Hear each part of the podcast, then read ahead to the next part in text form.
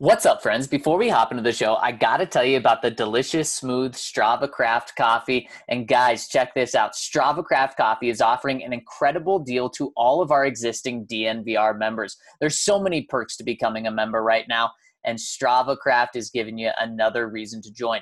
From today, Tuesday the 10th, through Monday the 16th until midnight, all DNVR members will receive 30% off 30% off their purchase of Strava Craft coffee. If you haven't tried this incredible CBD infused coffee, well, now is the time. And if you've taken advantage of the 20% off in the past, you can enjoy this awesome 30% off coupon. If you're a member, you should have already received your email with details on how to retrieve your 30% off at Strava. And this is also the season of giving. This is a great opportunity to send a friend going through a hard time or family member you haven't seen forever a little gift. My personal favorite is toasted marshmallow, so delicious. But they also have milk chocolate, black cherry, brown sugar, mandarin orange, etc. So many flavors and different milligrams and amounts of CBD. There's something for everyone. And if you're not a member yet, Strava still offers 20% off to all DNVR family using that magical code DNVR20 at checkout. If you become a member during the week, during our member contest, reach out to help at thednvr.com to get your Strava coupon code. So delicious. Mace, let's hop into the show.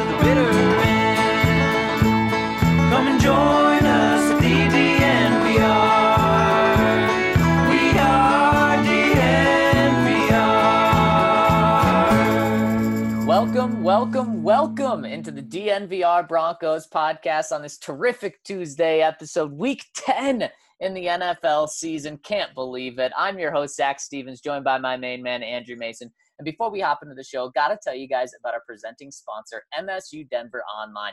MSU Denver Online puts a dynamic education at your fingertips without forcing you to decide between earning a degree and living your life. MSU Denver is the Colorado institution providing rigorous and affordable online programs taught by professors who bring the real world into the classroom. MSU Denver graduates use their relevant degrees to land coveted jobs, and this is exactly the people that have taken classes at MSU Denver that I've talked to, especially at DNVR, have said that the professors do a great job of bringing the real world because they, they work in the real world into the classroom and teach you exactly what you need to know. So head over to msudenver.edu slash online to see all they have to offer and find out about all 750 classes that they have. So check them out, msudenver.edu slash online. My boy, Mace, what's going on? How are you? Welcome back from Atlanta. Thank you. I mean, it sounds like uh, an interesting morning yesterday. I mean, I believe uh, how how late in the podcast did the Albert O news hit when you guys were recording? Uh, I want to say right in the middle of comments. Okay. So we, we were able to get to it, but man, Mace, I mean, just what a bummer for Alberto. Yeah, and I wasn't surprised Uh, when he got hurt. The reaction he had right away, even though he was able to walk off the field under his own power, told me that he knew he'd pop something. And gener- and sometimes, you know, when you tear the ACL, you'll actually hear it. And I Ah. wonder if in the relative silence of pandemic NFL games this year with I think there were only just over 7,000 fans in Mercedes-Benz Stadium on Sunday, and they didn't make a heck of a lot of noise. And I wonder if he actually heard uh, the ACL go, and he kind of and he, he knew because he, you know, his reaction was visceral, and uh, his his head was bowed as he walked all the way across the field after the injury. It, so, I mean, it really didn't surprise me that that's what the news was. I think he had that indication immediately. You're just glad it's a relatively clean ACL tear, but it's tough for him. It's tough for the team because he needs reps.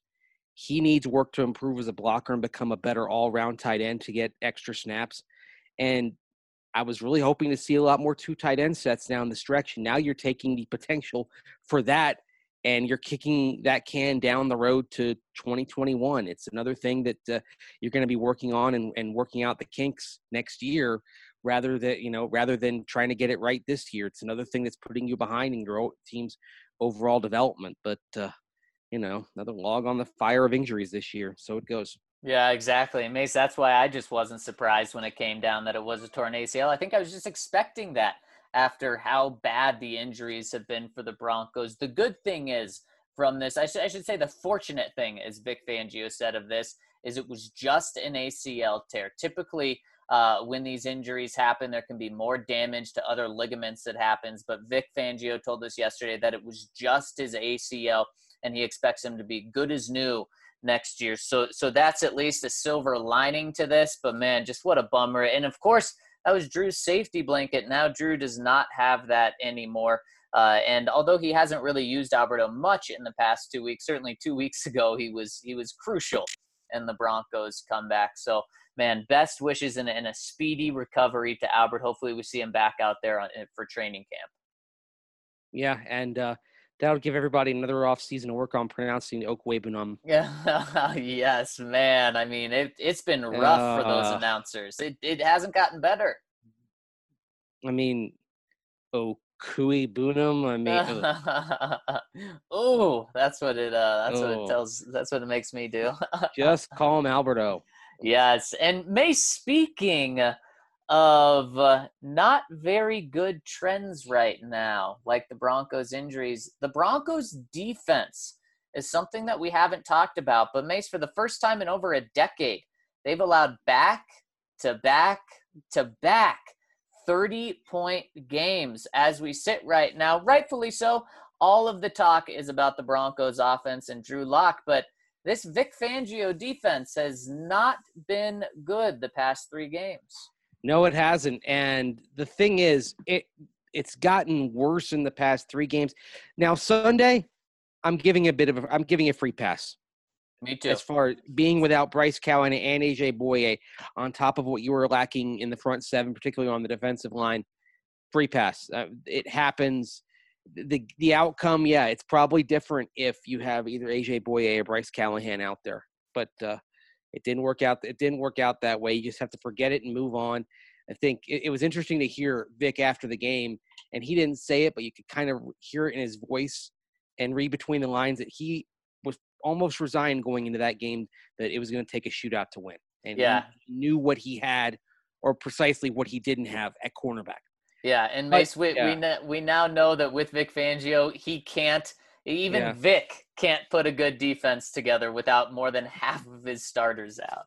You know what? I don't think Wade Phillips in his first season on a job with a team could have put together a defense on Sunday that worked without those six starters that were missing. I, I don't think there's anybody. I mean, I, I, think Buddy Buddy Ryan in his prime, you know, uh, Dick LeBeau in his prime, not what he was when he uh, let Tim Tebow pass all over him.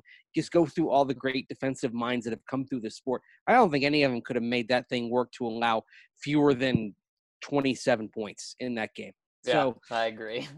so just kind of forget about it. But the week before, the hmm. defense at closer to full strength with Bouye and Callahan for, for much of the game, uh, gave up 30. The week before against Kansas City, gave up tw- accounted for 29 points allowed, and earlier this season, 28 to Tampa Bay, 28 to the New York Jets. So mm. you're you're talking about a situation, Zac, where the Broncos are on pace to allow more points this season than in any year since 2010. And yes, you have the Von Miller injury kind of hanging hanging over all of this, and then Jurrell Casey on top of that. Uh, in terms of guys that are missing the entire season, and then Mike Purcell uh, thrown on that for the Charger game. But even with those absences, with Vic Fangio, Zac, should we be talking about a defense that's on pace for its worst season in points allowed in a decade? And that defense, by the way, a decade ago, it was dead last. It, they played the entire season without Elvis Dumervil. You had never, you had you had a bunch of has-beens and never will be's. I remember like Jamal Williams was a has-been by that point. He was playing nose tackle and he was playing extensively. And that they had that defense had significant personnel issues, and we're talking about this defense being the worst since that. Yeah, Mason, yes, to answer your question, it, it is something that we need to be talking about, and it is concerning. Now, uh, rightfully so. I think we all changed our expectations when Von went out. And I think week by week we've changed our expectations. I give a full pass, just like you did, to this defense last week because that was just a, an incredibly challenging task that they were facing. So, Vic, you get a pass for that. But, Mace, what did we say about this Broncos offense going into the season? We said if they put up 24 points, that's kind of the magic number for this team because the Broncos were going to have a good defense. Eh, not elite after Von Miller went out, but a top 10 defense. The Broncos should win if they score 24, 25 points in a game. Well, mm-hmm. Mace, if the Broncos were scoring 24 points per game, which they're not, but if they were, they would only have two wins based on what this defense has done. They've only held teams under 24 points twice. That was the New England Patriots, who look almost as bad as the Jets, as we found out last night. Just a last second field goal better than the Jets. And the Tennessee Titans, who good team, so they had a good performance. But you have to go all the way back to week one, opening day, two months ago, September, to find that good performance. Since then, Mace, they've given up 26, 28, 28, 43, 30, and 20 and 34, along with the 12 to the Patriots. That's not good, and that that is concerning. And don't forget the Titans game. Stephen Gostkowski left ten points unscored. Uh, that's a good point. Yeah, because he was one for two on PATs and one for four on field goals. So if Gostkowski is at his normal level, you're talking about 26 points against the Titans too. Yeah, that that's a really good point. Mm-hmm. And and, and now, now Pittsburgh was was 24 and you had the safety on top of that. But still, that's hitting kind of that magic mark of of, of 24 points allowed, or not so magic in this case. And and the and the offense in recent weeks. I mean, obviously, it's tilted toward the fourth quarter, but you're starting to see signs of it to, uh, of it getting things together. Three of the last five games, Zac, the offense has put up 27 or more points. And uh, going back to the Jets game, you, get, you scored 37 then, then 18 against the at 55, 71 as I do the quick math, 102 and uh, and one and 129. So 129 points in the last five games. Zac, that's just a shade under 26 points a game that, that wow. the Broncos are scoring right now. And, and what and what have you gone? That would have been good enough. Yeah, you you certainly would have thought that would have been good enough. So what is that? Three and two in those mm-hmm. games. Man, you and you yeah how to be four and one. And two of those wins are you just mentioned that matchup that was like watching two mice fight last night in New York between the Jets and the Patriots. And then uh, you know what what are the Chiefs in this? Are they the lion with with two mice fighting? yeah, they're they're the lion and then the Chargers and Falcons are are are somewhere in between. I mean, I guess they're like uh uh, you know, well, you don't want to say a cheetah because a cheetah has a, a distinctive quality, the speed. They're they're a couple of zebras, I guess. oh gosh, then what are the Broncos? are they, are a zebra. They're they're okay, somewhere. In, okay. They're they're they're somewhere in between. Okay, yeah, they're, they can they can take they can take care of the mice, but yeah, uh, but they can't outrun the lion. right, and that's and that's where you now. I saw you yesterday mention what the Broncos have left on Twitter in terms of the quality of their opponents. I mean, do we believe that the Raiders and Dolphins are in that middle, or are they are, er, are they nudging closer to that that top level of teams? Because frankly, the way this is looking to me right now, Zac, is that the Broncos will beat the teams that are clearly bad against teams that are in the middle. They'll probably be a 500 team, and then against the elite, the Saints and the Chiefs, perhaps the Bills now after we saw uh, the number they laid down on the Seahawks. That's three teams that you probably don't expect to beat, and then five games that are kind of, that are coin flips, kind of like the Chargers game, kind of like the Falcons game. But if the Raiders and Dolphins are playing better, those aren't coin flips. Those are games the Broncos are going to be uh, underdogs in. Yeah, and there there's a good possibility, Mace, that the Broncos could be underdogs this entire season. Amazing, because they haven't been a favorite yet. No, no, not even against the Jets. The Jets. Not even against the mice, uh, like the Jets and the Patriots. So good, good job on the Broncos for pulling out upsets.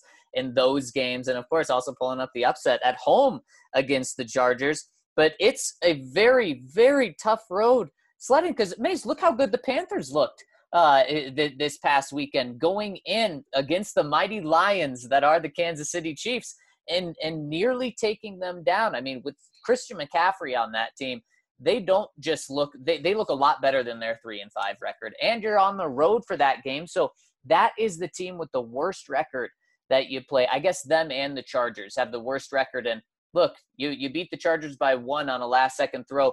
Now you're going to have to go play them in their stadium. So i'm not saying the broncos are, are losing every game from from here on out but it is a super super tough road. And it kind of seems like we're leaning on the offense to now win these games as opposed to entering the season it was all about the defense. It, it was all about what the defense was going to do and now just the way this is trending if you look at this you have to say just by looking at the stats recently mace going all the way back to week two that for the broncos to win they have to score you know 27 28 30 points in order to win. That's crazy. It's crazy and, and it comes in the shadow of the defense doing some things right. I mean, obviously, the, the last couple of games they've leaked yards, they've leaked points, but in in the last four games, Zac, the Broncos have forced seven takeaways, t- seven turnovers, seven takeaways for the defense. We talked about that being a problem earlier in the season. It's not been a problem the last few weeks. They've two of the last four opponents they've held to under 300 yards, including the Kansas City Chiefs. So what's happened? But there's a disconnect. They're giving, you know, they're they're allowing they're allowing points, and you know this is where kind of the, the old cliche about the most important thing is what happens on the scoreboard, right? When you're evaluating a defense, yards, yards, yards. But uh, if you're giving up points, it doesn't matter. And the Broncos kind of have the they're, they're in the opposite situation the Dolphins, who are uh, not giving up points, but they're giving up yards. The Dolphins or that the Broncos they've had some games where they've done a good job limiting the yardage count, but they can't limit the point count. I mean, so so what's disconnect? How do how do you get this fixed? Because as we saw against the Chargers, just because you get the cornerback complement back to full strength, just because you're going to get Shelby Harris uh, back, it doesn't mean that you're going to fix this because you're still playing without Von Miller, Jurrell Casey, Mike Purcell. Yeah, and who is this Broncos defense specifically against the run with Shelby Harris? But no Mike Purcell. Because last week uh, against the Falcons, Mace, they were actually fine against the run. Only gave up 92 mm-hmm. yards. Now it's because the Falcons really could do whatever they wanted in the air, so that's what they mm-hmm. did. But are the Broncos with Shelby Harris back? Are they closer to what they were last week, where they can hold teams to right around 100 or even under 100? Or are they like the team they were the week before, when they played backup running backs uh, of the Chargers and gave up 210 yards, and they did have Shelby Harris uh, during that game. That is going to be a big defining factor for this defense moving forward because the pass defense should be worlds better with AJ Bouye and Bryce Callahan back than than what they were against the Falcons. But it doesn't really matter that much if you can't stop the run. Yeah, and uh, and looking at the Raiders this coming Sunday, you know, Josh Jacobs, uh, he's not really that great on a per carry basis, 3.7 yards per carry, but the Raiders are going to feed him. Yeah. He's averaging, Zac, he's averaging 20 attempts a game right now. Whew, that's they that's have, a workhorse. Yeah, they have no hesitation feeding him. And then uh, the relief back who has 33 carries, our old friend Devontae Booker, and he's averaging nearly seven yards an attempt. Insane, insane. I mean, oh. how how classic is that, and how Raiders is that? That uh, you know, a Broncos draft pick that doesn't really work out. That the Broncos don't really use his final year here goes out to Las Vegas and rushes for seven yards an attempt. And and and how many times is he seeing the ball per game, Mace? Uh, he's seeing the ball four times a game.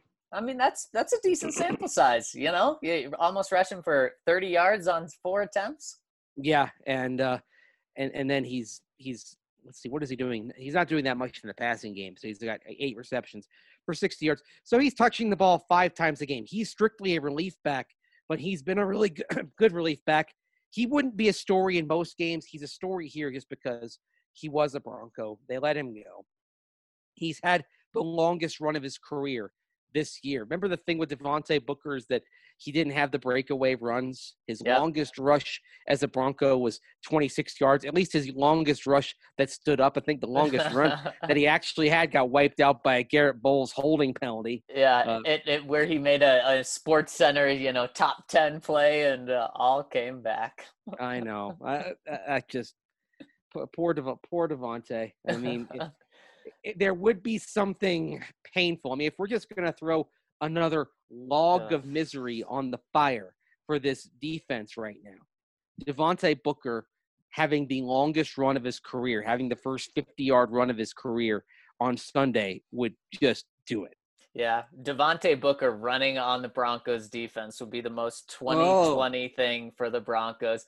I mean, at that point, uh, you just have to laugh through the the pain because that would just be be brutal. But it's a reality that could happen. Now, Devontae Booker is he going to go off? Probably not. You know, the Right. odds are that it is going to be Josh Jacobs, but it's it's a concern, especially for this game, Mace. Uh, if Josh Jacobs gets going, they're just going to continue to feed him. And Derek Carr has done a fantastic, fantastic job of doing what he needs to do. Against the Chiefs, he threw three touchdowns uh, on the road to put up 40 points for the Raiders. Other games, he's totally fine just going one touchdown, no interceptions. Derek Carr is not a guy that is going to lose a game for the Raiders. And on, on the flip side, he can win games for them. He's just not going to lose. What does he have? Two picks on the season? Uh, yeah, I believe I believe so. I'm looking at that right now. Two interceptions, 16 touchdowns, and the interesting thing, the, the last couple of, pardon me, the last couple of games, the Raiders have kind of parked the bus in the passing game. They, they've been limited. Their their passing yards, total passing yards. Now this counts for sack yards as well. The last two weeks, Zac, total passing yards is 260. So they're averaging 130 a game, but they've won both games partially because in Cleveland the wind was ridiculous. Nobody was passing the ball. So the Raiders said we're going to keep it on the ground and they ran for over 200 yards in that contest. A buck 60 on the ground against the Chargers. Uh, the the thing about the Raiders that makes them troublesome is the fact that they are developing into an offense that's a chameleon that can beat you whatever way you allow them to. That if you try to take away the the run, they can beat you over the top. They can beat you with Henry Ruggs. If you try to take away the pass, they'll happily run the ball all day. And that's what is most interesting and most concerning for the Broncos as an AFC West rival long term is seeing that the Raiders are developing into this into this offense that can take any one of three or four paths to victory. Now that being said, the the way the Raiders would like to go, it involves balance. It involves having a strong running game because they are five and one, Zach, when they rush for at least hundred yards this year. Oh and Mm. two when they don't. They do want to keep it on the ground if possible and establish that running game. Ah, there's a little magic number for you, Mesa. I, I love it. I unfortunately can't use that one because I've already used a hundred before, and people would get after me. But you're, you're absolutely right, Mace. So bringing this back to the Broncos, Mace, how do the Broncos get this turned around on defense, or can they get it turned around on defense? Well, you're hoping to stop the bleeding, and stopping the bleeding means getting this thing down to where your defense isn't accounting for 30 plus a game. So let's just say 29 in Kansas City because let's eliminate the kick return, let's eliminate the, the pick six. Sure. So 29, 30, and 34. 59 plus 34, 93. 31 points a game. Can you find a way to get that down to 24 points a game? Can you take can you take one touchdown off the board, knowing that the first two thirds of those games you Oh, Mace, we're we're losing you. All right, Mace. There we go. We got you again. Welcome Hey. back. So, so fill me in. Get give me all of the insight on how the Broncos get this down to the respectable 24 points. you get down to a respectable level by first of all you get Shelby Harris back and what was interesting in that Chargers game is how much better the run defense was with Shelby Harris than without him on the field. So get him get him back out there. You may ask him to play more than he was before and that's that's okay. Just you ask him to to do a little bit more, play a few more snaps, and then you've got to make sure that your tackling is sound. You keep it was kind of a theme in of parts of Sunday's game against Atlanta. They were going to get their their connections. They were going to get their carries. Make sure that you limit the damage. Make sure that they're not getting yards after contact, yards after the catch. And I think that's true on the back end as well. You're basically you're in a position now where with the personnel losses, you don't have much margin for error. So you can't allow the intermediate plays to become big explosive ones downfield. So basically, good the best you can do here is good sound tackling to limit the damage over and over and give yourselves a fighting chance to uh, to get off the field, to force your opponents to sell for field goals instead of touchdowns, and then hope that the overall picture of the offense. I mean, you hate the fact that it's taking until the fourth quarter, but the overall picture of the offense does mean you can be a steady 24 point per game team on that side of the ball and find ways to win 24, 23, 27, 24.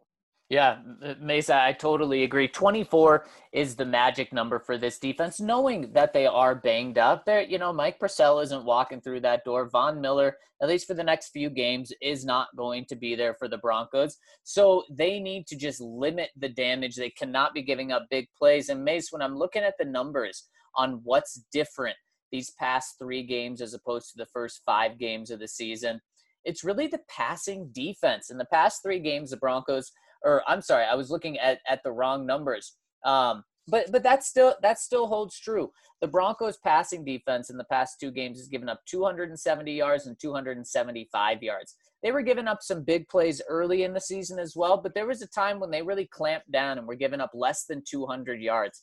I think the Broncos pass defense needs to go back to that uh, and really needs to clamp down. And that's something that should be able to happen when you have AJ Bouye and Bryce Callahan back although they had those guys for you know a good majority of the game two games ago against the chargers and still gave up 275 yards somehow they only gave up 185 passing yards to the chiefs they need to get back to that form because vic's going to have to help this defensive line out especially especially this week and you really should be able to limit the raiders specifically for this week in the air uh, you know, Darren Waller is going to have his. Don't let him break free after he catches the ball. But you know, Henry Ruggs, he hasn't really been a threat this year de- deep down the field, but you can't let him get his. And other receivers, don't let Hunter Renfrow beat you. Hunter Renfrow, Mr. Small Hands, and he is leading the Raiders in receiving yards right now. But one of the interesting things about the Raiders in terms of their pass game, Zac, is how you have four guys with over 220 yards, with at least 220 yards receiving starting with Henry Ruggs, then you then Nelson Agholor with 347, Hunter Renfrow 369, Darren Waller 394. Now Darren Waller, he's only averaging averaging 7.9 yards of catch, so you're kind of limiting the damage from him a, a little bit, but he's still got four touchdowns. He's still a red zone threat.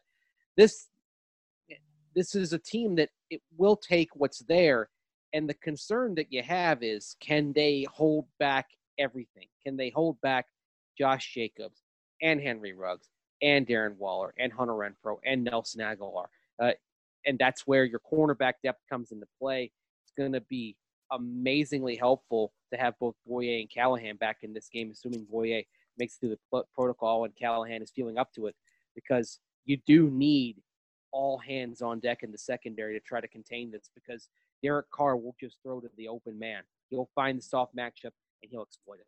Yeah, and Mason, if the defense can't turn it around in these next two games where you're playing the Raiders, who can be good, but also you, you can you can do good work on them, or the Dolphins, where yeah, Tua's playing really well, but he's still a rookie. Vic Fangio should be able to to to hold him in check. If you don't do it against those two teams, then it is major concern for the Broncos, not just in the following two weeks where they play the Saints and the Chiefs on the road, because obviously that'll be very tough sledding if you can't turn this defense around, but what that means for the future. Obviously, Broncos still will get Von Miller back.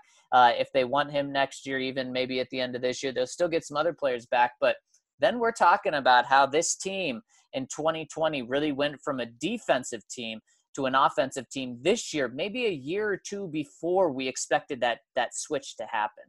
Yeah, and that means it's incumbent upon the offense to to, to figure things out as well as possible. And remember, next week against the Raiders, you get to that game, and right, you're talking about a good scoring defense, particularly in their last six games. In the last six games, Zac, the Raiders have have given up 109 points, and so that is roughly 18 a game.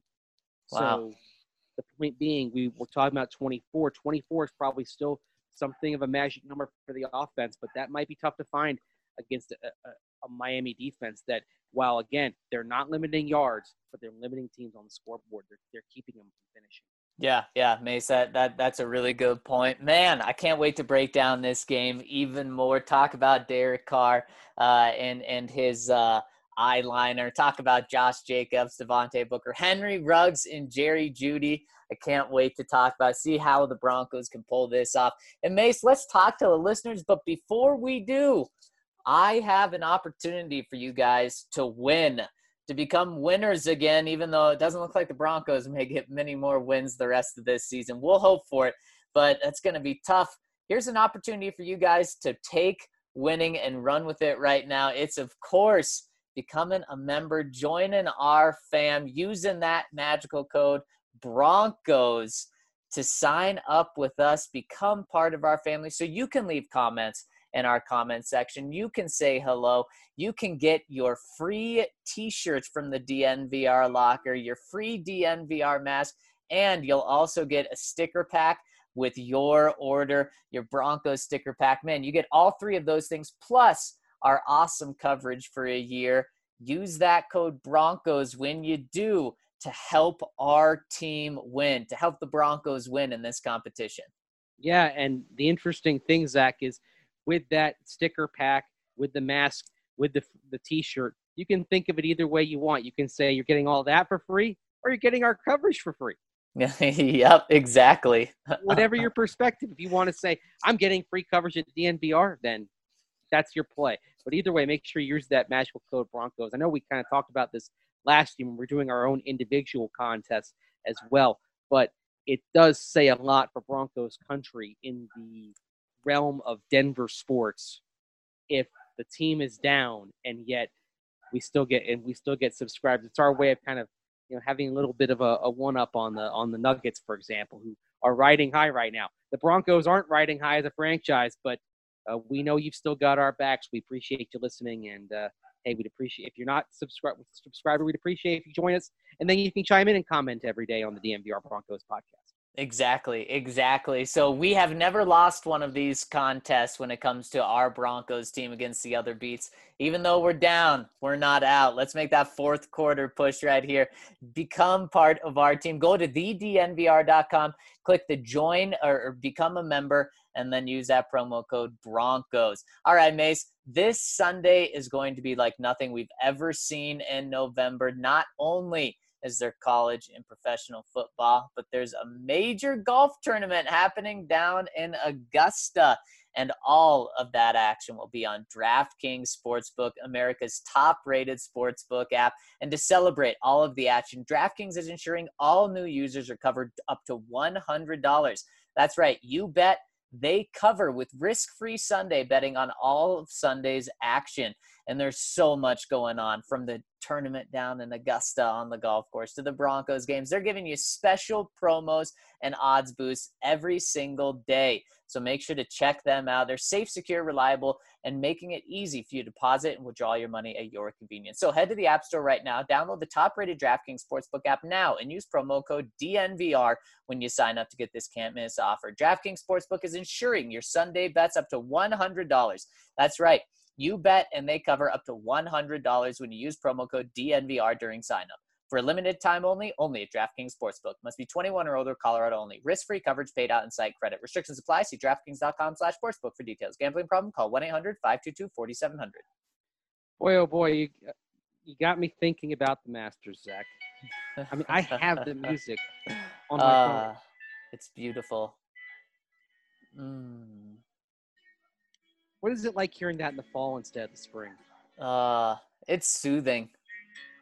Any time hear, of the year. We're going to hear a lot of that over the next four days. Although, with the autumnal colors of fall in the south. In fact, I was thinking about that last week, Zac, because in Atlanta, a lot of the foliage is, is popping, and so we're going to see foliage uh, just beyond the fairways and greens of Augusta National. It's going to be lovely, and it creates a Sunday, by the way, unlike anything that we've seen uh, in the NFL in quite some time. Because with the Masters going on, Zac, most of the games are going to be late. We've got only five games in the early window, 11 a.m., and the Broncos and Raiders will be one of six games in the late window. So, mm. relatively rare thing. More games late than early. The Broncos, of course, kicking off at 2:05, but uh, you got a bunch of other games that are, that would be early, like Bengals Steelers, but they got to be late because you got to let the guys at Augusta do their thing. Anyway, sorry, you talking about that just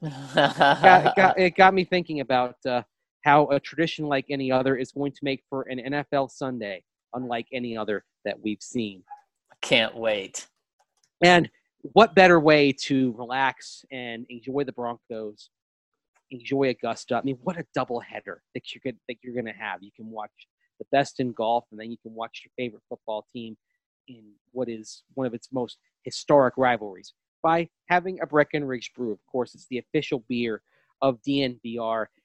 When I was down in Atlanta, Zac, and I put a picture of this out there on Twitter, found that Christmas ale sitting mm, there. Yep. And it is the season for Christmas ale.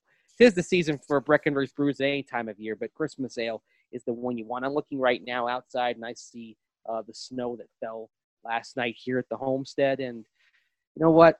A good Christmas ale to, to, to have in my hand as I sit and look at the snow-covered landscape. That's a that's a wonderful thing right now. Of course, if you're in the Denver area, you want more than just Breck Brews. You want food. Check out the Farmhouse. Their restaurant over at their brewery in Littleton. It's right off Santa Fe. Call 303-803-1380 from noon to 8 p.m. to pick up. They'll bring your to-go order out to your car for you. They'll even get you some beers as well. You can order an array of Breckenridge brews over at the farmhouse, and you can get takeout and get it to go. Of course, find it at your grocery store, find it at your local Costco. Don't forget about that 15 can sampler if you're in the state of Colorado. And like I mentioned earlier, had some Breck brews in Atlanta. I was able to find where I could get some Christmas ale in Atlanta by checking out the Breckenridge Brewery website. You can do the same. Get that Breck beer locator to, to find out the nearest spot where you can find some of those delicious Breck brews and get a taste of Colorado wherever you are in this country. Breckenridge Brewery, the official beer of the. Mm, Mace, I'm I'm so I, that's awesome that you found Breck Brew down in the South, man. It's it's now available pretty much everywhere. All right, Mace, let's talk to our listen or our wonderful listeners. First comment coming in from Casper. It says, fellas, with the season half over, can we look into how the rookie wide receivers have performed? This draft class was considered one of the best receiving drafts in a while. Were you guys correct in how you felt about them seven or eight months ago? I know we all love Jerry Jeudy and expect him to have a great career. So did Denver make the correct choice? I know a lot of people are thinking it's only been eight games. That's not fair to a player. Well, some of those people also want to say Lock is a bust after half of the season. It puts things into perspective when considering how different positions are graded. Mace, I think with this, I think uh, the one thing that we were all wrong on, the one person we were all wrong on, was Justin Jefferson. What Justin Jefferson is doing out there in Minnesota isn't just fantastic in, the best production of anyone in this rookie class.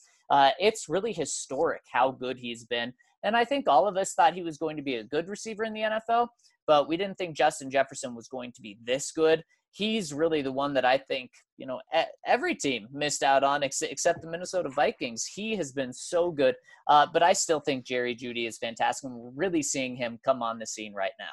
Yeah, I wouldn't worry about that. And by the way, we're gonna have to use my computer microphone the rest of the way because uh, I think uh, I, have got to figure. I've got to get this iRig figured out here. Now it's turning on. So, ugh, gosh. Anyway. well, maybe we'll get you back on that later. But we're well, happy to at least hear you.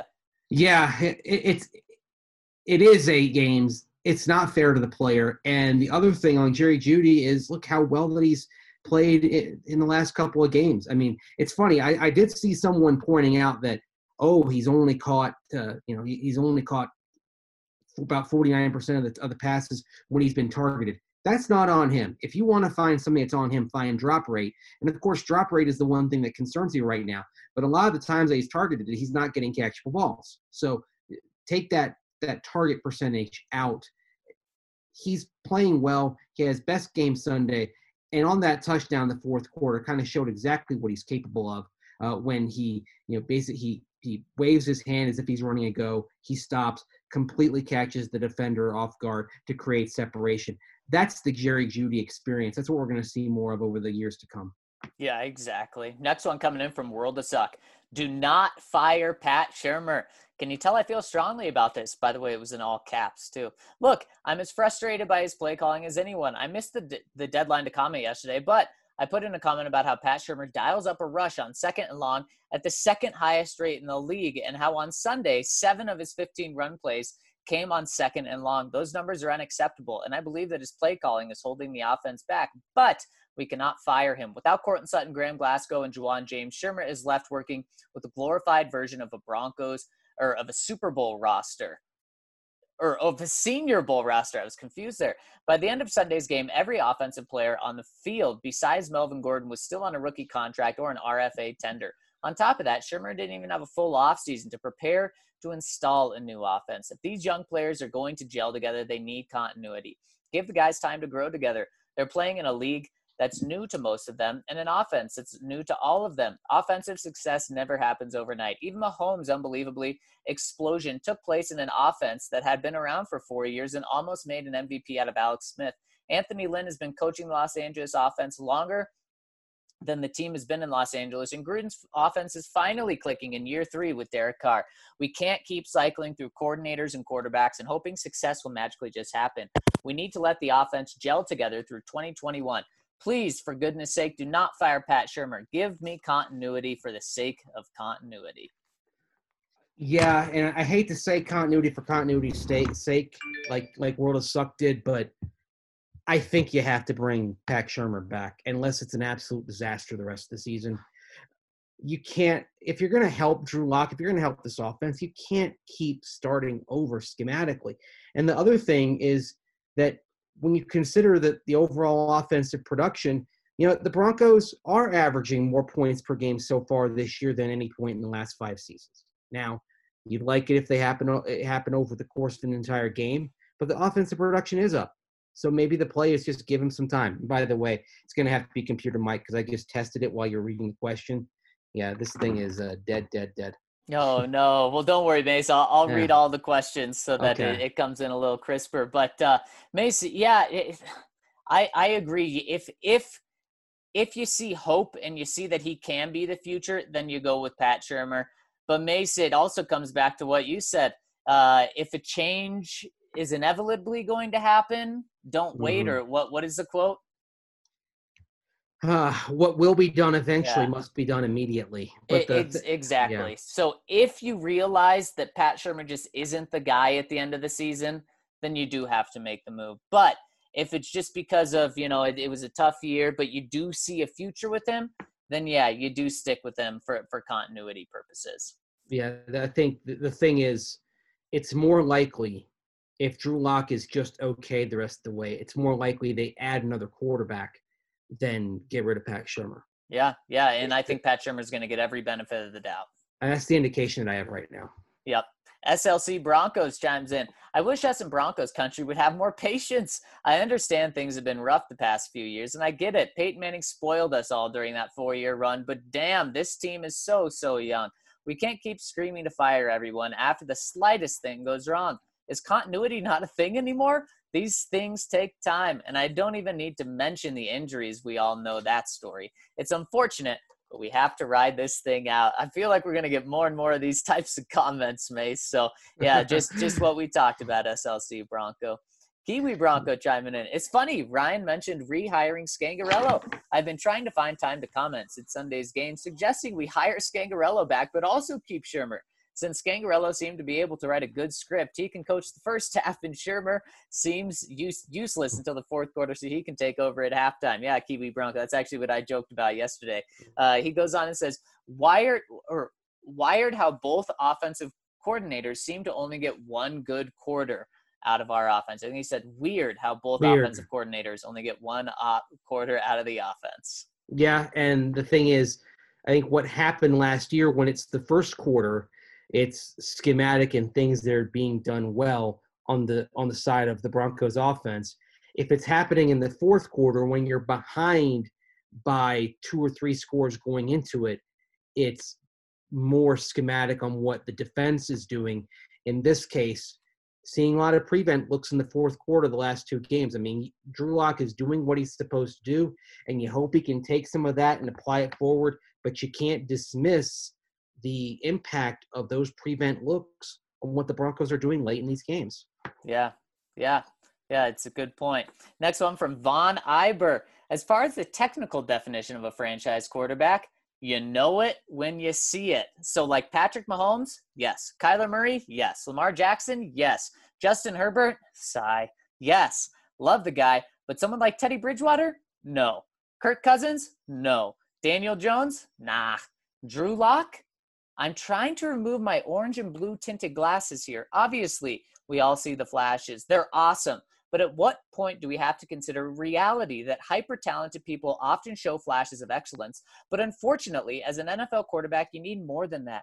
When I watch Drew drop back and complete a pass, I feel almost relieved when it's completed, like a big sigh of relief and excitement.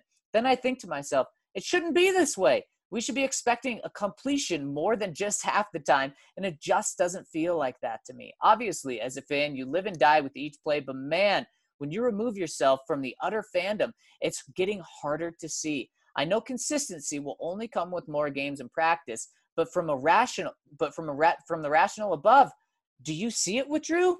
Shoot, I don't know, which kind of renders my point worthless. Can you guys honestly say that you see it? Mm. You see flashes, but on a consistent basis, I, I I'm not there yet. And Mason, that that's the thing with Drew Lock is you do see the flashes. The past two fourth quarters have been tremendous. But Mace, what about the other 18 quarters that he's played in this season? I gave this stat yesterday that I want to run by you, Mace. In the past two fourth quarters, Drew Lock and the offense have scored 42 points. That's incredible. That's 21 points per quarter. Mace, on a per game basis, that's 84 points per game, which is obviously a record that would never be touched if someone were to ever able to do that. However, in the other 18 quarters, and I'm taking the one quarter against the Steelers that he played and taking that out. In the other mm-hmm. 18 quarters, so 90% of the quarters that he's played this year, the Broncos have scored av- an average of three and a half points per quarter. That's 14 points per game, pretty much. That is second to worst in the league, only to the New York Jets. And that's 90% of the time. So we we see that Drew Lock can flash. We've seen it the past two fourth quarters, and it's a great flash. But we need to see that flash more than just 10% of the time because you know what? Patrick Mahomes, uh, Russell Wilson, Lamar Jackson, Justin Herbert, even guys like Derek Carr, who aren't considered the, the elite of elite, they're flashing more than 10% of the time. So I know what Von Iber's saying here. We need to see these flashes where they're not flashes anymore, where it's where it's his game and you know it's just consistently part of his game. And maybe it honestly needs to be flipped where you see him play poorly 10% of the time as opposed to just exceptional 10% of the time. Exactly, because every quarterback, even a great one, is going to have the 10% of the time where they struggle. That, yeah if if you do that, that that's terrific. it's like I tweet out during on Sunday. If you believe in Drew Lock, you see the flashes and say that's where he can get to, and you're optimistic and you're excited. But if you are, if you're someone who's a little bit skeptical, you see what he's doing late in the games, and you're having Blake Bortles flashbacks. Mm, right, where he was called the garbage time king. Yeah, I mean, on Sunday, even though they had that chance in the final seconds, you know, it, it, actually felt different. The Chargers game, they were playing prevent, but it was two scores going in the fourth quarter. It, it, there was still something plausible. The Falcons game, it was weird. That felt like Blake Bortles garbage time. Yeah, it did. It did feel different, yeah. and and you you can write off uh, the the Chargers game because they did come back and win. You, you can't write it off when they don't come back and win. Next and let's one for, see, and let's see what happens against a team that doesn't have a reputation for blowing leads. Yeah, seriously. Yeah, of course, past two teams have had big time reputations of mm-hmm. that.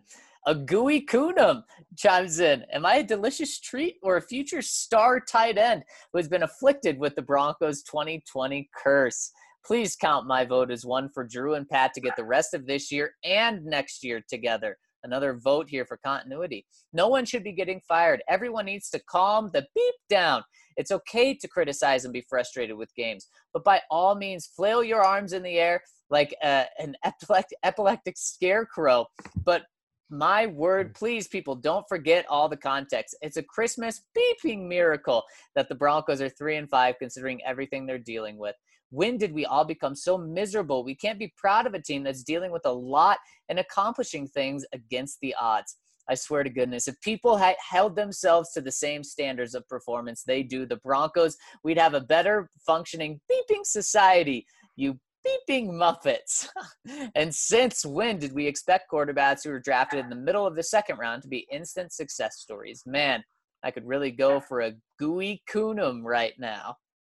Yeah, I mean, it's a good point about second round quarterbacks. Of course, uh, there's also there are also pretty sound reasons why the success rate on quarterbacks drops when you get from the top of the first round to the back of the first round, and then from the back of the first round to the second round. Yeah, yeah, exactly. Next one from Dan Burke. Hey guys, Zac, it was good to hear you say that Tim Patrick is nowhere close to the player that Courtland is because I completely agree with you on that. Back when Patrick was having his mini breakout, I saw a lot of the fan base saying that they were content to let Sutton walk because Patrick is just as good. But it's clear to see there's a significant talent difference between the two. I heard conflicting things on whether Sutton is eligible for an extension this offseason, but would y'all consider buying low on Sutton this offseason with an extension? I know that the Broncos are cognizant about the level of guaranteed money that they can give to players because of rumored poor cash flow, but considering Sutton's coming off a significant injury, the Broncos could benefit by being able to offer him less guaranteed money. What do y'all think? Mace, well, how much how much of a discount could the Broncos get on Sutton after this year?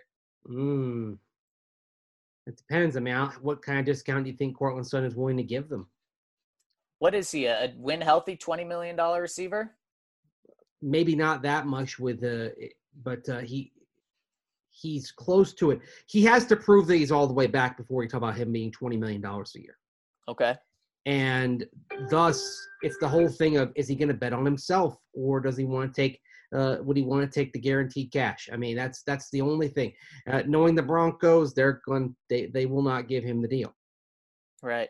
They now, would Mace, want to see him play it out if you're the Broncos, and this is tough because of next year, you have the salary cap that's going to be down, so you don't want to be paying players more that you don't have to be paying a lot. And also with the cash uh, issues, it's just a tough conversation. But Mace, would you pay Courtland Sutton four years, sixty million dollars after this season without knowing how healthy he is?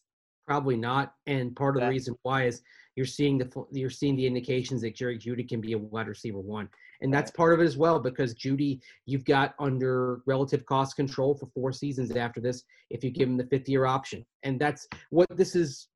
What this is going against here is Jerry Jeudy's development, KJ Hamler's development, and saying, all right, if Jeudy's becoming a wide receiver one and KJ Hamler is becoming a legit complementary threat, do we need to be paying Courtland Sutton that much when when we can probably spend the money elsewhere and know that we're going to have to pay Jerry Jeudy? The timing could work against Courtland Sutton getting a deal from the Broncos. And the reason why the notion of having Tim Patrick get a contract is saying, all right, Jeudy can be your wide receiver one, but maybe Tim Patrick is a good complement, showing that he can be a complement over the years and he can do so at a fraction of the cost. I don't think anybody really expects Tim Patrick to be Courtland Sutton.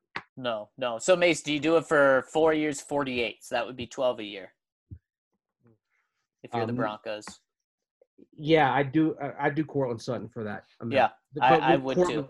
But would Courtland take that deal? Probably not, because he knows he just has to play one more year or even half a season to prove that he's a $20 million player, and then he's about going to double that salary. So I think that the disconnect, a big enough disconnect, will be there where a deal won't get done. But to answer your original question, Dan Burke, yes, he is eligible for an extension after this year and Courtland on the market, his agent's probably saying, "Look at my production, and I did this with Case Keenum, Joe Flacco, Brandon Allen, Drew yeah. Lock." yeah, yep. There you go. Mace, next one is for you. Count Locula, cookies or cake? All-time favorites. Love the count. Well, if it's ice cream cake, ice cream cake a hundred times out of a hundred. If it's a cookie ice cream, that uh, every time as well hmm, but if it's just a normal cake, I mean, if we're just talking about white fluffy cake, give give me a give me a cookie. You know what? Probably give me a good cookie over a good cake. I mean, this depend. This depends on the cookies or the cake. I mean, if we're talking about a really soft, fresh baked chocolate chip cookie, I mean, that's amazing. Give me that. If we're talking about carrot cake, I'm going to take the carrot cake. So. so, what if we're talking about those two head to head? The soft cookie out of the oven or carrot cake? Oh, oh, oh.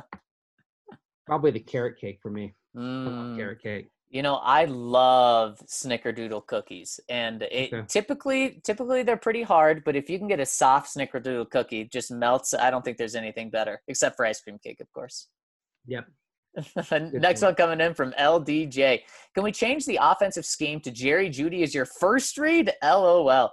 Jeudy is already a top five route runner already, and to work that hard and not be the first read is insane to me. Can we let Phil be the primary running back? You can't give the running backs 14 Garys combined and win games. We cannot do that. We're going to beat the Raiders. I'm confident in that, but I'm just confused as to why this offense isn't clicking at the right time. It's not garbage time. You don't see you don't score three touchdowns in one quarter with a chance to tie if, it's garbage time. Drew is finding comfort, but I'm confused as to why the identity of this off of what the identity of this offense is. Well, the one reason I'll disagree with you on, on the notion of garbage time LDJ is uh, uh, you didn't have a situation where the Broncos in the fourth quarter had the ball and could tie the game until the last minute. And that shouldn't have happened. The Falcons just had a brain lapse there at the end that kept them from running all but the last 10 seconds off of the clock. So, Was that was that Todd Gurley again who ran out of bounds and messed the clock up? yeah, I mean, I think so. Maybe they need to to use their backup running back in uh, like game clock management Yeah. situations. The other thing with Phil being the primary back, look, I agree that he should be getting more touches, but the work on pass pro there where he got run over for you know for the sack, unfortunately that shows why he doesn't play all that much. I mean he put he he puts his body in there as an obstruction. He's willing, but he just can't hold up. Yeah, yeah, and and that was pretty obvious. Ryan gave some pushback on that yesterday, uh, but on Twitter today, our guy uh, Jedi Joshua was giving him a hard time for that because yeah, that that was a, a tough sack. So that that Mhm. Phil gave up. So yeah, I mean he he he's he's the best running back uh, in terms of Mhm. running the ball for the Broncos. It also hurts when he drops the pass at the end of the game. Mace, would that have changed the outcome of the game? No, that Mm. probably not. But it's just not a good look for Phil.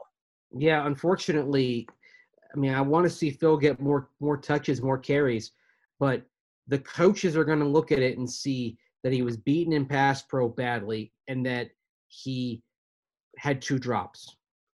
Yeah. Yeah, Pro Football Focus credited him with two drops in the game, and unfortunately, those don't help his cause No. to to play more. No, they they certainly don't. All right, Mace, before we go any further, got to tell you guys about our next tournament in WGT. This Friday through Sunday, we're hosting the DNVR MSTRS, you know, Denver Masters, DNVR MSTRS. All country clubs can participate, and better yet, anyone can win. That's the key here, guys. You don't have to be the best, anyone can win. All you have to do is join the DNVR3 Country Club in WGT. Head to the Pinehurst Golf Course and enter into the closest to the hole challenge. Submit your screenshot on our pinned Twitter thread at DNVR Sports or email them to info at the DNVR. And once you enter to win, we will choose a random winner each week to pick out a DNVR shirt of their choice and mask, and we'll ship it to you. We will host a new course every week leading up to Christmas. Winners are picked every Monday. You've got nothing to lose. WGT is free and it's a blast. So download WGT Golf if you haven't. Join DNVR3 Country Club. Head to Pinehurst Golf Course and hit some balls to get closest to the pin. Enter your screenshot and bam, you're in. Good luck. Ah, yes. I always get into this. It's always an interesting transition. We go from WGT to Green Mountain Dental, because you know what? What does good teeth have to do with playing golf on your device, on your iPad, on your iPhone? Well, you always want to have a clean mouth no matter what you do, whether you play regular golf or whether you play WGT golf. So here we go. Green Mountain Dental, the official uh, dental partner of DNVR. Uh, they've had several D- DNVR listeners switch to Green Mountain Dental Group over the years and make them their permanent family dentist and they want you to know that they've reached out and let us know how great their experience was and they want to say thank you for leading to a wonderful practice like the Green Mountain Dental Group. They're over in Lakewood, so you know it's a little bit of a hike for some parts of the area, but it's not hard to get to Green Mountain Dental Group no matter where you are in the Denver area. Our sales director, Lindsay, just had her wisdom teeth moved at Green Mountain Dental Group, said it was literally the best dentist experience of her life. The doctor personally called to check up on her a few days later. It's the kind of follow up treatment you get at Green Mountain Dental Group. They follow up, they care. It's not done just when you leave the dentist chair and when you leave that office. They look out for you. If you schedule a cleaning, an x ray, and exam today, you'll receive a free Sonicare toothbrush. So make sure you check out Green Mountain Dental Group in Lakewood, the best damn family owned dentist in the Denver metro area. All right, Mace, let's hop back into the comment section. Next one coming in from Bronco Turp. My guys, it's a frustrating time to be a Broncos fan. And what's even more frustrating, seeing this leadership continuously step on their own feet. Hire a defensive guru. Keep him out of the booth where he can see the field better. Find a young gunslinger quarterback. Fire the young offensive coordinator playing to his strengths. Draft an all time or draft all the offensive firepower never put them on the field at the same time. Hired the season offensive coordinator and quarterback whisperer, become inflexible in play calling and stunting offensive growth. Groom a dynamic local running back star. Play the overpaid vet more money because who knows?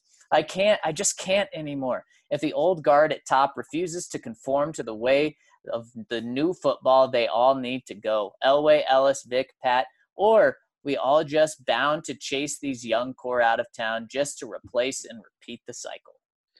Bronco Turp, you're in a dark place, my friend. Um, I feel for you. And uh, the thing is, I was going to sit here and, and offer some hope and think, okay, you're obviously a, a Maryland Terrapins backer. So thinking, all right, is there a story from Maryland athletics that uh, that kind of is a parallel? Well, I, I think in terms of uh, Gary Williams coming in after uh, Bob Wade uh, came in following Lefty Driesell and Bob Wade, who actually played for the Broncos briefly in the 60s because he played football, uh, nearly sank Maryland basketball program, ran it into the ground. But Gary Williams, as you know, it took him about five years to really get the Terps going back to where they were going to the tournament every year. So, yeah, I mean, you just get it takes time, unfortunately. But and but this is sort of why we were talking about Pat Shurmur earlier and saying, is it counterproductive to fire Pat Shurmur after this year? I just I think part of the reason why you're talking about all these issues is changes, changes, changes, changes, changes. Maybe you just gotta ride something for a couple of years and see where it goes. Yeah, yeah, and that's certainly the argument of continuity. It may not always look good at first, but uh, there's something to be said about that, no doubt. And man, Bronco Turp, hang in there with this, man. Yeah. Hang in there. I totally understand the frustration and, and sad that's going on. Pick mm-hmm. Tosser 66. Guys, this is as clear as day to anyone watching these games. I don't care if the defenses were playing prevent we have scored three touchdowns in the fourth quarter of the last two games. It wasn't like we were dinking and dunking down the field either. The offense was hitting chunk plays in both games, and it happened because Drew was out there just balling. He was never let he will never play like Peyton Manning because he is all Brett Favre, the same Brett Favre who didn't know what a nickel defense was until two years into his NFL career. And when Ty Detmer told him, and he said, "That's it. Who gives a damn? Drew is not wired like the traditional quarterback, and you're not going to change it. Yes, he will get better at certain things over time, but he is not going to fit into that quarterback box. He is a self proclaimed gunslinger. So, what are the Broncos going to do? Are they going to try and force him into something he is not for the next eight games, or would they let him play or will they let him play and see how he's wired and most comfortable and see if that is something that can be sustainable? Scrap the Shurmur system, whatever that is, and go all in on anything and everything that Drew likes to run. Quit trying to develop Drew. Can he produce playing his style for fourth quarter for four quarters? That is what we all want to see. Ah, good points there. Um, I was actually it actually kind of is something I want to research a little bit because, yeah, he's not wired like the traditional quarterback, but also he's not hitting that 60% baseline for completion percentage. And is this a case where maybe you could get by not being that type of quarterback years ago, but that's not something you can get by with today? That's, I think that's part of the thing that you're trying to figure out here because he is still missing throws that he could make with proper footwork, with stepping into his throws and not letting his arm try to do all the work. Yeah. Mace, to me, the rest of this season isn't just about finding out who Drew Lock is and, and what he is. There's now three components to it. You need to find out between Vic, Pat Shurmur, and Drew Lock. Who are who's the future? Who are who are the right pieces moving forward and who aren't? It could be all Mhm. three that are, and you can move forward with all three because it, it comes together at the end of the season and it looks good, or at least shows enough hope. It could be none of the three. Now, I don't think that at the end of the season, John Elway is going to make that decision that it's not any of them and move on from all three of them. It could be one of the two. It could be two of the two. But that's that's what you need to do the rest of this season. Is it Pat Shurmur that's holding Drew back? Is Pat Shurmur actually making Drew Lock better? Uh, and with his offense, and so you need another quarterback. Is it Vic Fangio just not being able to hold this team and guide this team in the right place? I don't think it's going to be Vic at the end of this year. I think Vic is safe. I think Vic is John's guy for another year unless things go totally uh, off the ledge. But if this offense, uh, you know, takes a step back and doesn't have these fourth quarters and is still bad in the first three quarters for an entire game, then it's going to come down to is it is it Drew, is it Shurmur, is it both? Uh, and that's that's what this season is now about: finding out who is the answer, who's the future of those three. Right. And obviously the drops hurt, but Drew has got to be more than a 56.5% completion percentage passer. And over the last decade, Zac, I'm going to read to you the quarterbacks who, in their second season in the NFL, with at least 150 attempts, completed under 57% of their passes. Okay. Hit, hit me with them. Jake Locker, John Skelton, Mark Sanchez, Curtis Painter, Case Keenum, Sam Bradford, Brandon Weeden, Kirk Cousins, and Tim Tebow. Hey, I heard a couple of Broncos quarterbacks in that group. Three of them, right? yeah.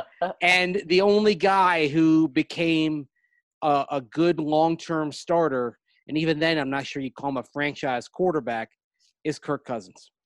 Right. And I think the Vikings want to move on from him. Yeah. so what I'm saying is Drew Drew's got to do more. Drew Drew has shown the high level throws. Right. But if he's going to be a viable quarterback, he's got he's got to be better on the on the you know fairways and greens type stuff, the kind of thing that you do to just kind of play par. You know, you're yeah. Not, you're not trying to. You don't try to get to the green on a par five and two. You know, it, lay it up, a, take what's there. It's a great analogy, Mace. We've seen Drew hit the Eagles, Mm-hmm. and he's done it 10% of the time, is what the quarters Yeah. would say. And I think that's a fair sample size, is 20 quarters. He's done it twice where he's hit the Eagle, and man, has it looked good. One of those times, it was enough to beat his opponent. The other time, he came up just short, but man, it was still a good Eagle. It still looked good going into the Mhm. hole. The other times, Mace, he, he hasn't even been hitting the fairway in terms of the Broncos' offensive production and his stats as well. You know, it's going into the water, it's it's going into the bunker, and two of those times, in ten percent of those times, he's man, he's come out of the bunker and hit that eagle to make it look beautiful. But you're exactly right. We don't need to see 90% eagle shots, Mace. In fact, I just love this analogy. You, set it up perfectly, but you put it right on the tee. I love this, Mace. You don't need to, we don't need to see 90% of the time that he's hitting eagles. We need to see, you know, 10% of the time he's hitting eagles. The other 90% he's hitting the fairway. And then you can have 10% being those bunker water shots. What mm-hmm. we've seen is not much middle ground. Yeah, maybe he's Happy Gilmore. You know, Dri- he's able to drive the green on a par, on a par four, but uh, as Chubbs Peterson tells him, it's your short game that's embarrassing. And you know, once Happy learns the short game, once he learns how to putt, you know, he says, "Happy learned how to putt." Uh oh. Maybe that's, that's that's what you're hoping with Drew Lock, that he has that moment where the teaching of Mike Shula slash Chubbs Peterson takes effect, and he gets the short game right, and then you've got somebody who can put on that gold jacket. yeah, man, this is fantastic. I love this. And base, we didn't even have our golf guy on arcade today to come up with Oh. this. that was fantastic, man. I I love that. I, would like to know what he thought of that. And, oh, uh, I don't and, know how you can't love it. And maybe maybe if Drew Lock plays well, you can uh, get Verne Lundquist to say, "Who the hell is Drew Lock?" and maybe by the end of the season, we'll be playing some sweet Masters music as the mm-hmm. Broncos mm-hmm. quietly or, or loudly roll into the playoffs. oh, I love it.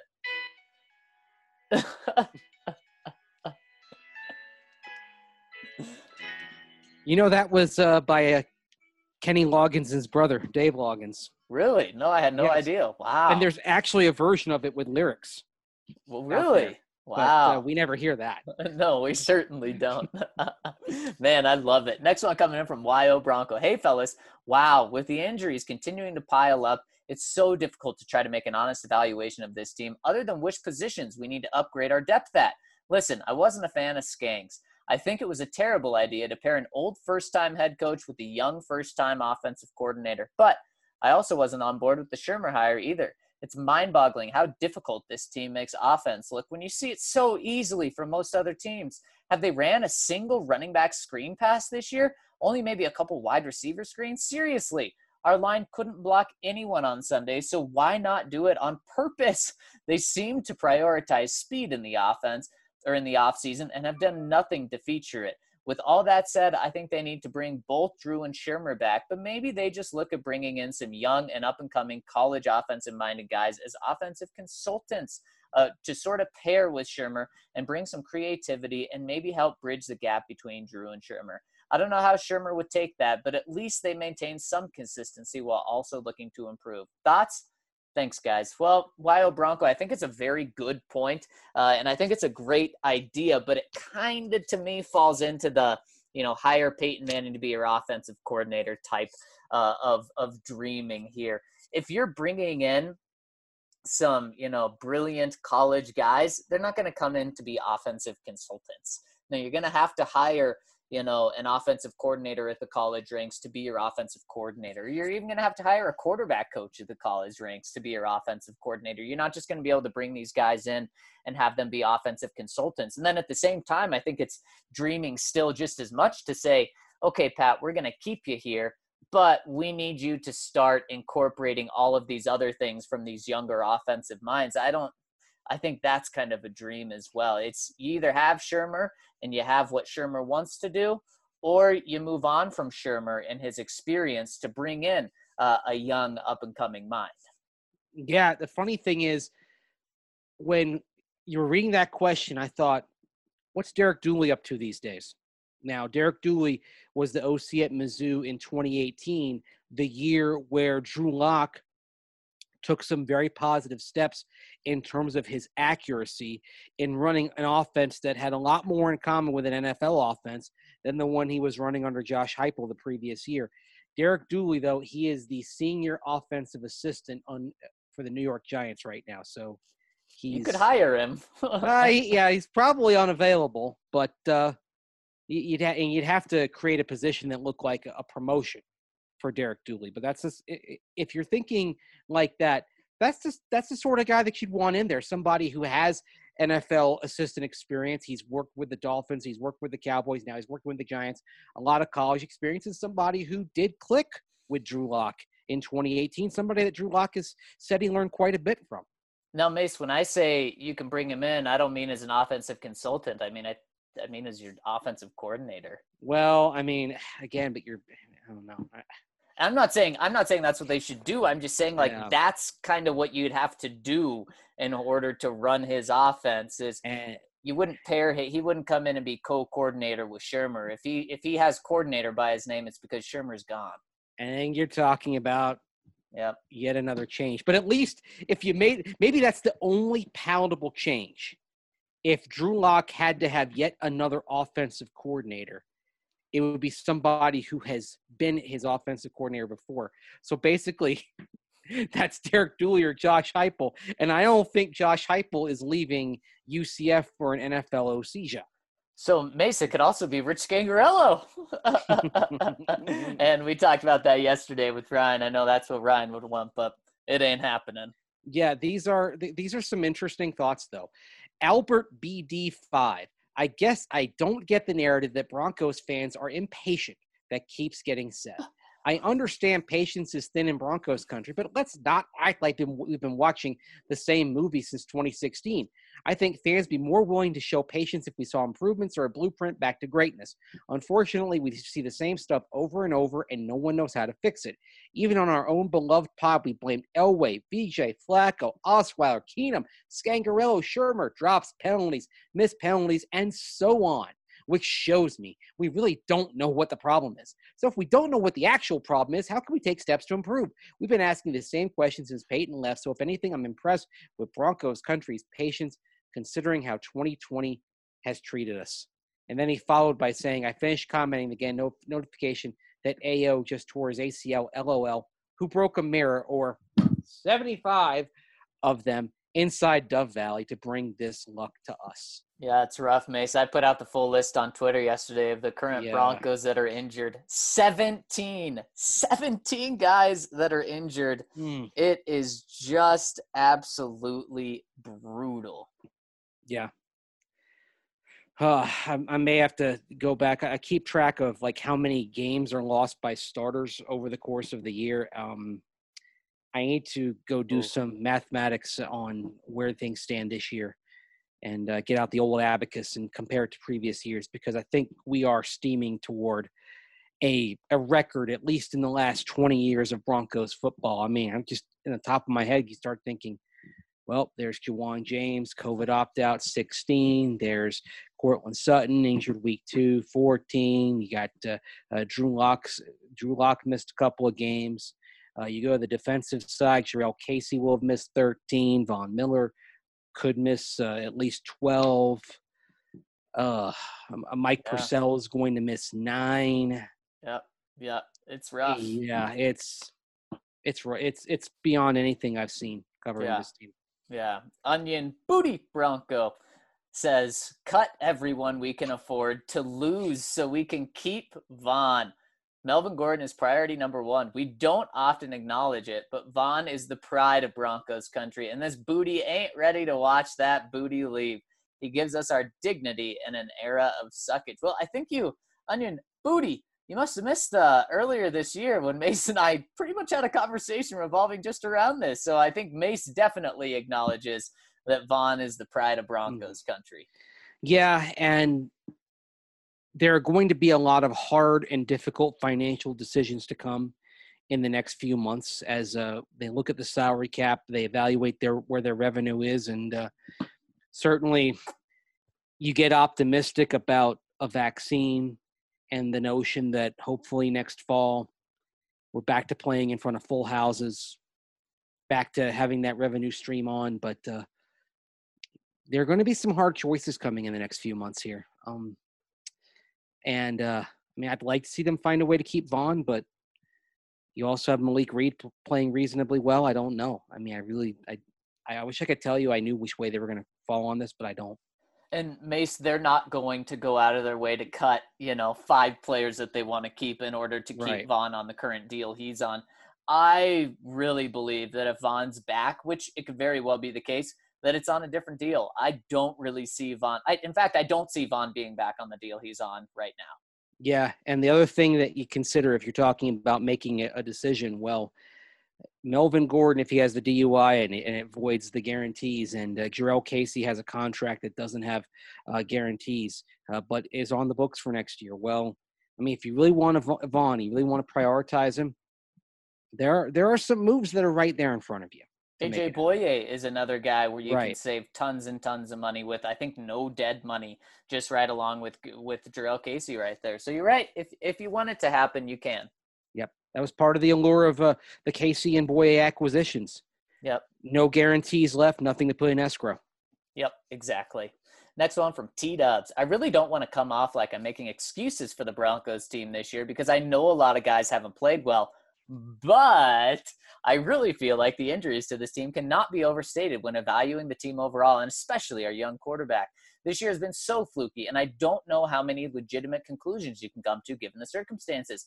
I want to see this team healthy and with a normal offseason. And T Dubs, we, we all do. We we certainly all do. Now you just have to weigh. Do you see enough from Drew Lock this year to say that he is going to take that big step next year when given a full off season? Mm-hmm. Because it doesn't make sense just to close your eyes and say I'm not going to care about this year because Drew in this offense and Pat Shurmur and Vic didn't have a normal off season. You have to say, do I see enough from them where they can take off? But is it realistic to expect a 4,000 yard season, 30 touchdowns, eight picks from Drew this year? No, of course not that. And if your expectations were that high, then it was it was just completely off. Yep, and that's why I keep coming back to the the hedge. I think that the the hedge of a youngish quarterback in his mid to late twenties that makes a lot of sense because you still you give Drew Lock more time. And yeah, there's going to be competition, but if Drew Lock can't handle the competition, then that's something you found out of uh, in the negative about him. And I think that's the best call to say, all right, Drew's still the starter, but uh, we're going to be backstopped a little bit. That's okay. Hey, give him another offseason, another another shot, see where it goes.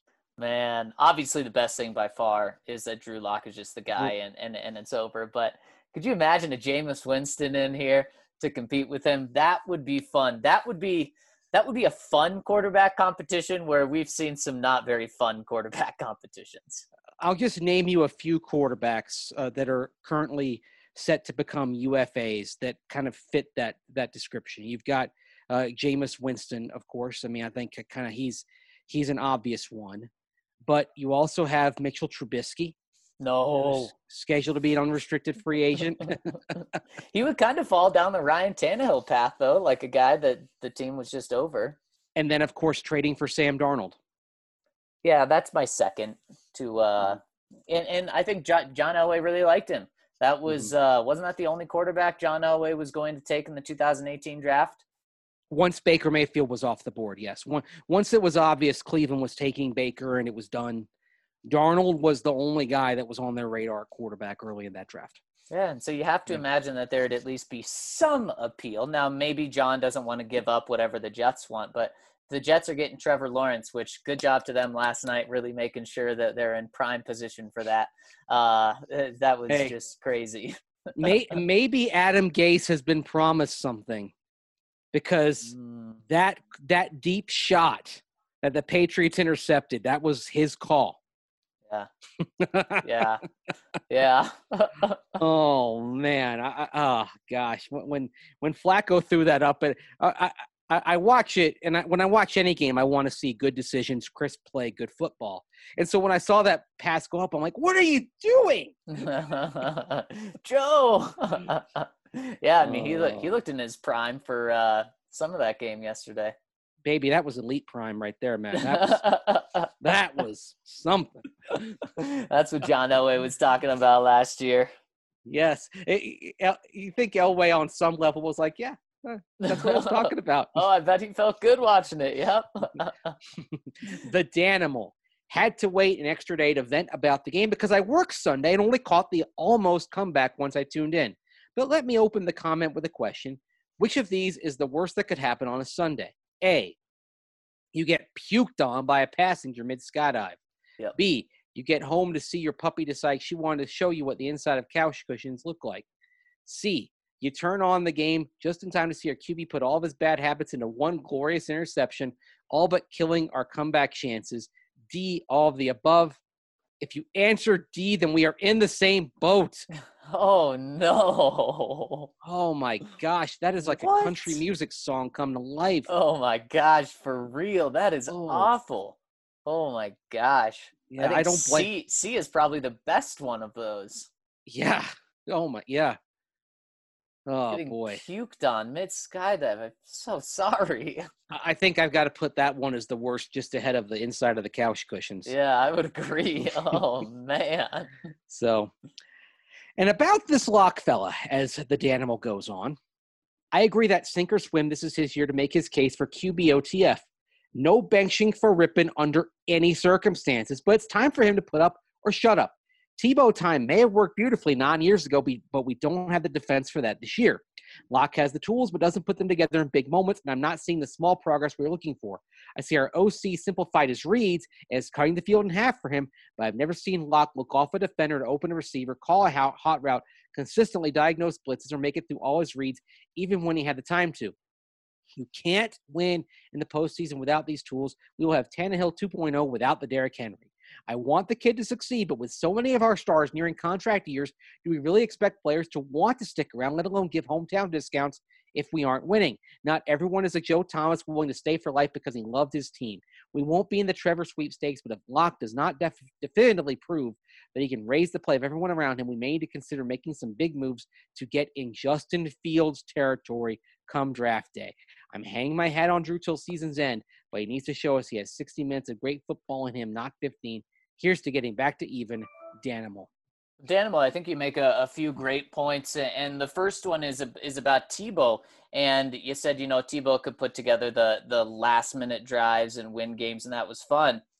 What you also have to throw in there with Tebow is he was the quarterback for one year after that. I mean, he he got his one year, and then he was done. And yes, the Broncos did get Peyton Manning. And Peyton Manning's not walking through that door now, but they were ready to to get a quarterback that was not just going to play one quarter. So I think that's important to throw in there as well. Not saying that Drew Lock is Tim Tebow. Of course, he's a way better quarterback than him. Uh, but but that's interesting. And the other thing that you said is, are, are players going to take hometown discounts? Absolutely not. No, no, you're not getting that anymore. In fact, I think you're a few years uh, over that and over getting hometown discounts.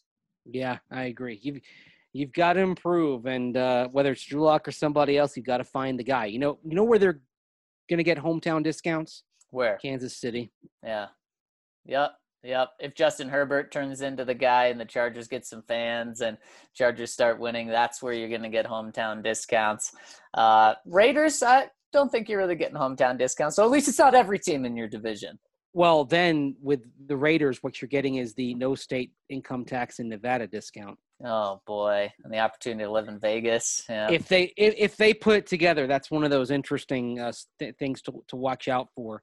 Is a team that will be in a new stadium and uh, will be printing money once they actually get fans in that venue. And if if Jon Gruden and Derek Carr figured things out, then that becomes an attractive destination too. Oh boy. John, make this an attractive destination. The other well, the, the, thing is though with John Gruden, I hate to sorry to interrupt, but oh, yeah. move on to the next question. The thing with John Gruden is all these kids coming out of college, they know John Gruden because they grew up listening to him every Monday night. Yeah. That's a good point. There's, some, there's something to that that actually that helps them and makes them attractive in that you have a generation of young players coming that are coming in the league that feel like they really know John Gruden well because he was there. He he accompanied them from Monday night after Monday night. Yep, yep. And when when he's selling them on free agency, he'll say, "Look, man, let me tell you something. Let me tell you about Las Vegas, man. We're gonna do a lot of winning here in uh, the Raiders." hey, I look. I can see why John can sell people on his vision. Yeah. He's very he's very good at that. He has that gift. Yeah, he does. He does. Mm-hmm. But the thing is, you also got to know he's going to push you hard. As we, that's oh boy. The underrated thing with Derek Carr is that here he is now in year three with John Gruden. He's playing really good ball, and John is hard on, probably harder on quarterbacks than any other coach on any other position in the NFL. And he's still standing. He's standing taller than ever. says a lot about Carr. Yeah, yeah, it, it really does.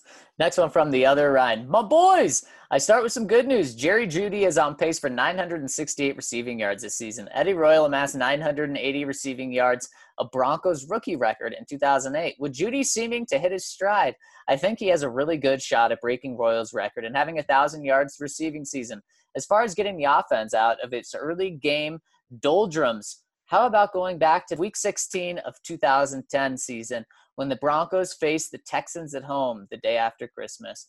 The Broncos started that game with a running back slip screen to Knowshon Moreno, which gained 22 yards, and then followed that with a wide receiver screen to Jabar Gaffney for 21 yards. Later in the game, Correll Buckhalter scored a 23 yard touchdown on the screen. The Broncos have the linemen and receivers to excel in the screen game. It's an easy way to manufacture yards and get to the quarterback and offense in rhythm. Pat, Pat Shurmur has called plenty of screens previously as an offensive coordinator. Why hasn't he called them this season, particularly with how much teams have blitzed the Broncos? Have a terrific day. DNV Army salute. Well, you know who called those plays in that game 10 years ago?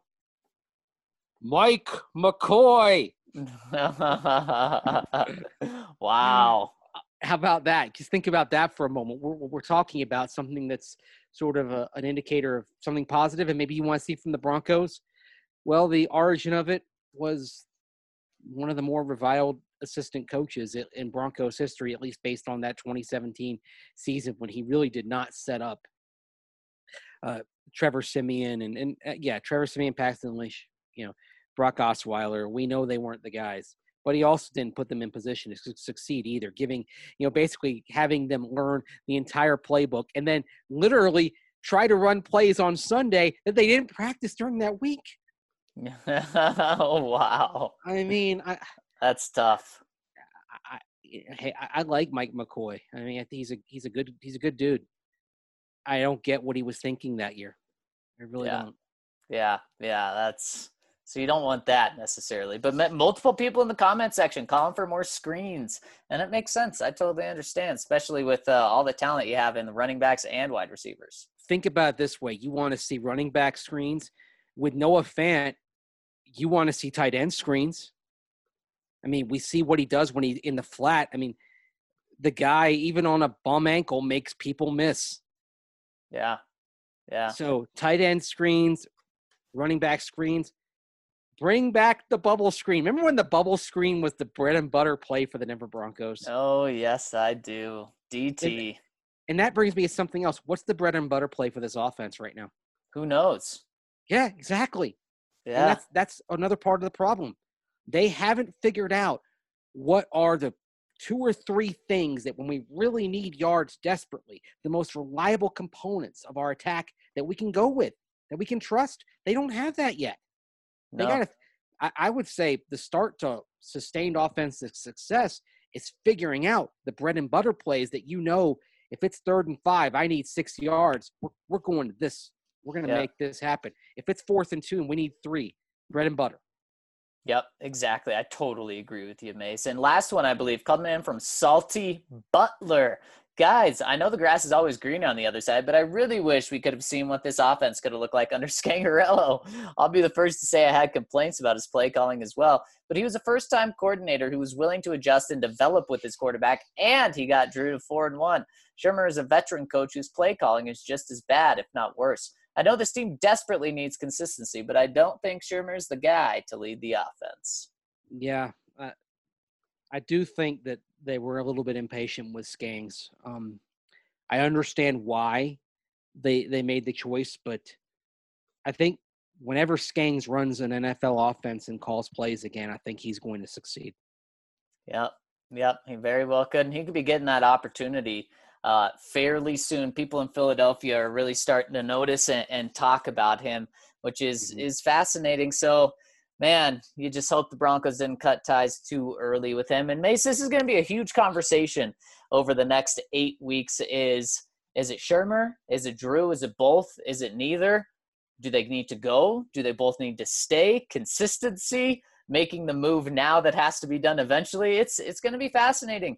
And you know what? Hopefully, we're talking about it how the Broncos are still in this after this week's game. And I can't wait to break this game down with you and you guys even more as this week goes on. Get into some Raiders talk coming up because, after all, it is Raiders week. And Mace, before we get out of here, got to tell you guys again about Green Mountain Dental. We've had so many DNVR listeners switch over to Green Mountain Dental over the years and make them their permanent family dentistry, and they all have fantastic reviews. They reach out to us and let us know just how family oriented Green Mountain Dental is and how great they treat uh, th- their their clients. And of course, our sales director Lindsay had her wisdom teeth removed at Green Mountain Dental, and she said it was the best dentist experience of her life. Just a couple days after she had uh, that that procedure, the dentist called her uh, to check up on her personally which is just huge. And of course, if you schedule a cleaning, x ray, and exam like a good family, they'll just hand over a free Sonicare toothbrush to you. And when you go there, make sure to tweet us and tag us so that we know that you are supporting Green Mountain Dental. So check them out. They're only 15 minutes from downtown Denver.